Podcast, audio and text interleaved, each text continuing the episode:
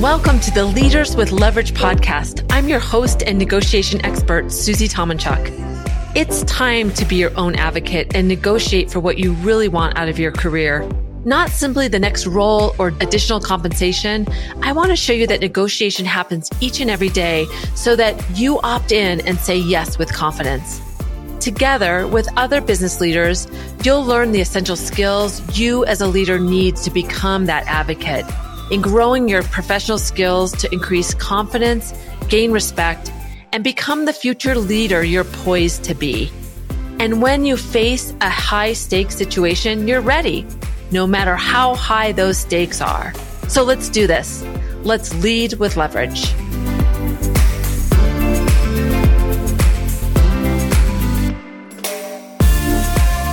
Welcome to Leaders with Leverage. I'm excited to once again just join you, me and you, and talk about um, negotiation, things that happen all the time to us. And today I wanted to talk about a topic that people always bring up to me. And because I talk about it a lot, is advocating for yourself why it's important and how to do it. And the reason I'm sharing it this week is I'm going to be speaking for a women's organization and I they were doing a pre-interview with me and this woman asked me, she said, "How do people advocate for themselves?" And I answered. And I thought I gave a really good answer. And she goes, "But how do people advocate for themselves?" And I suddenly realized that my answer was not good enough. And I thought, "Oh, I need to be very prescriptive." about what I'm saying to people. So that's what I thought I would do today is just talk about what are some ways you can put in motion this idea of advocating for ourselves? I often say that we think there's just going to be this moment where somebody's going to be holding a sign and it's going to be like permission to advocate for yourself. And you think, I'll just jump in and I'm ready to advocate for myself. But it's really subtle. And it's not an occasion that is just primed for you to jump into.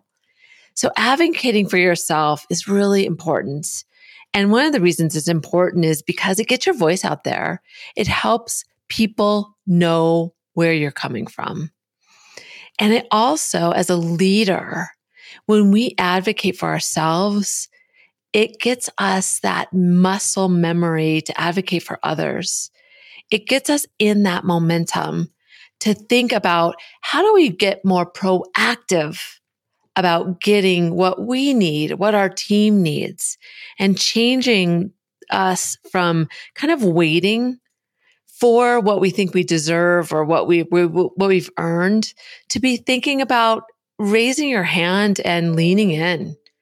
It's such a great way of looking at it. And um, when you do that, when there's a meeting before the meeting where they're deciding something about you, they're going to an- anticipate your needs because you have raised your hand in the past. I talk a lot about my former peer, Dan, and Dan used to ask for so much. And I would benefit from him asking because they'd have to give me what they had given him. But many times in the meeting when they were deciding about our compensation, about the offices they were going to give us, uh, different projects, they would think about Dan's interest because they knew Dan would complain and they knew Susie would take what was given to her. And so just putting yourself out there makes people know, or helps people understand. Let's, let's look, think about it like that. It helps people understand that you want more for yourself or for your team. So it's important. One, it's important because you show others that it's important. It, it shows people that you value yourself and it gives other people permission to do the same. So that's super important, especially as a leader, you're being watched. Think about that as you're helping somebody kind of get that block cast down for them as well. But then answering that question that woman asked me, how do you advocate for yourself? So my answer is this, you have to get clear about where you're going. You don't just think about the role that you're in or, or what you, what skills you need to do exactly where you are in this moment. It's thinking beyond who you are right now in the role you're on and where you want to go. What do you want to work on and get better at? And maybe it's something that, you know, maybe down the road you want to have a podcast. Maybe down the road you want to have a blog or you want to be on the stage or you want to run a bigger team. When you get the experience along the way to get where you're going, you get more confidence. We don't, our confidence doesn't come first. The doing comes first and the confidence comes after. So trying, even when it's uncomfortable, gets us where we need to go. But if we don't have any idea what we're, what we're targeting or where we're going or what we want, how will we ever get there? So what that question was that that woman was asking me is, how do you get clear about that? And I thought, wow, that's such a great question. So there's a couple ideas that I want you to think about today is how do you get that clarity for yourself beyond your role? Where do you want to go next? What experience do you want to get so that you don't limit yourself? The first idea I would give you is to find a coach or find a mentor or a sponsor, somebody that has your best interests in mind. Maybe not somebody that's so close to you that they, they know your insecurities. Somebody that knows you well enough that they know what your strengths are and they're going to push you beyond where you sit today. Who is the person that can brainstorm with you to help you see just by asking you open ended questions about what you do really well today. What's your superpower? And what do you want to do more of for the future? When you have somebody outside, they'll push you because they believe in you. It's like, it's like um, understanding our value all the time helps us get more confidence in where we're going. But sometimes we need those words to be given back to us from somebody else. So number one is who can help you? Can you get a coach, a mentor, somebody that can help you understand your potential and get you clear about where you're going? And this may change. You may sit down with this person and think, I want to lead um, a team that's bigger than mine today or I want to be a COO one day. Like it could be something that's three months out. It could be something that's way beyond, you know, this year, this next year. And when you think about that, it just gives you a direction to go. It doesn't mean that if you, you're going to necessarily get there, you may change the path along the way, but it gives you some place to kind of make decisions around when there is a fork in the road to continue to move toward that idea that is your definition right now in this space. So you can change it. It won't be laminated. It won't be, you know, put out into bright lights for everyone to see, but it's giving you a place to aim your path. So find somebody to give you that support. Hey there! Love this podcast? I'm taking 10 seconds out of this episode to ask you to leave an honest review. More reviews on the show help us to reach more professionals who are ready to lead with leverage. Now let's continue the conversation.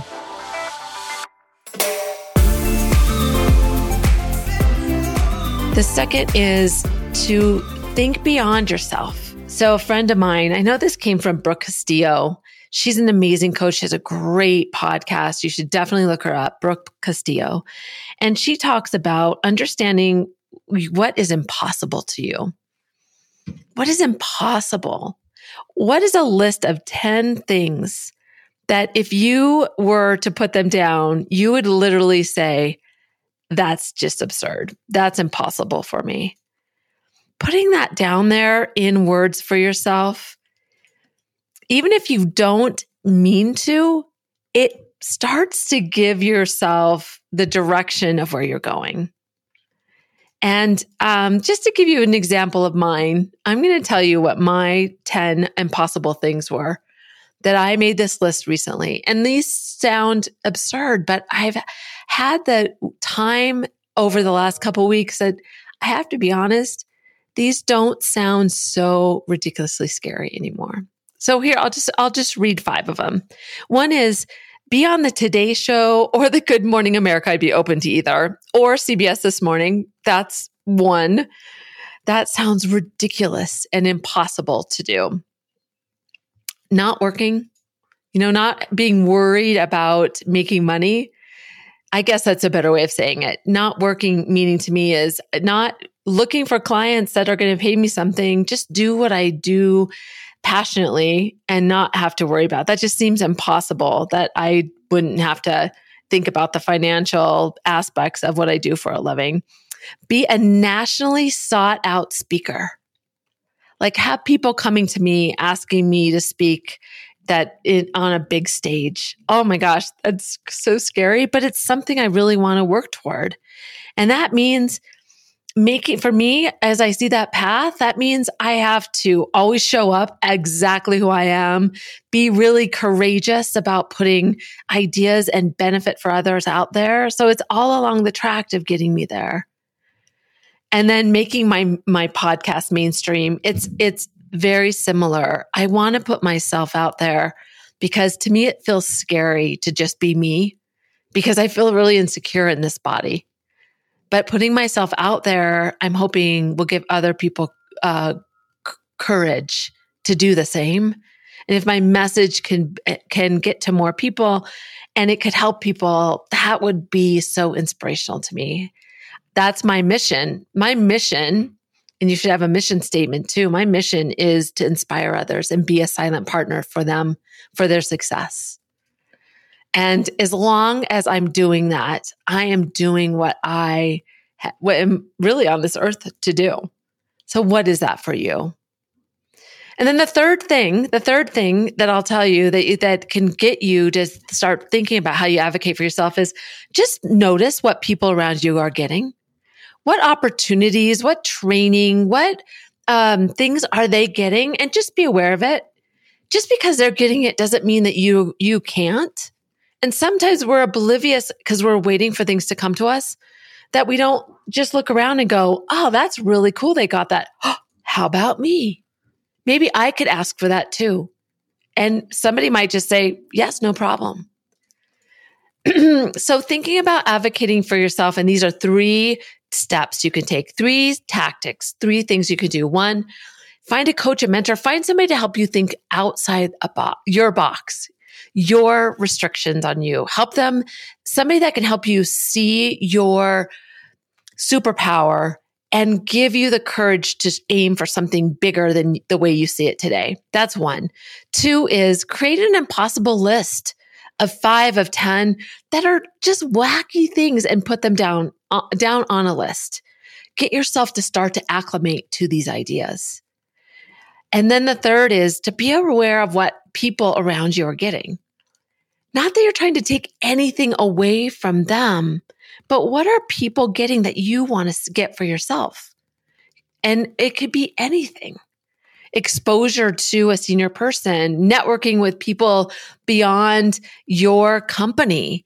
It could be something that they're just doing on their own, but you're like, oh, I need to do that too. Have awareness of what's going on around you.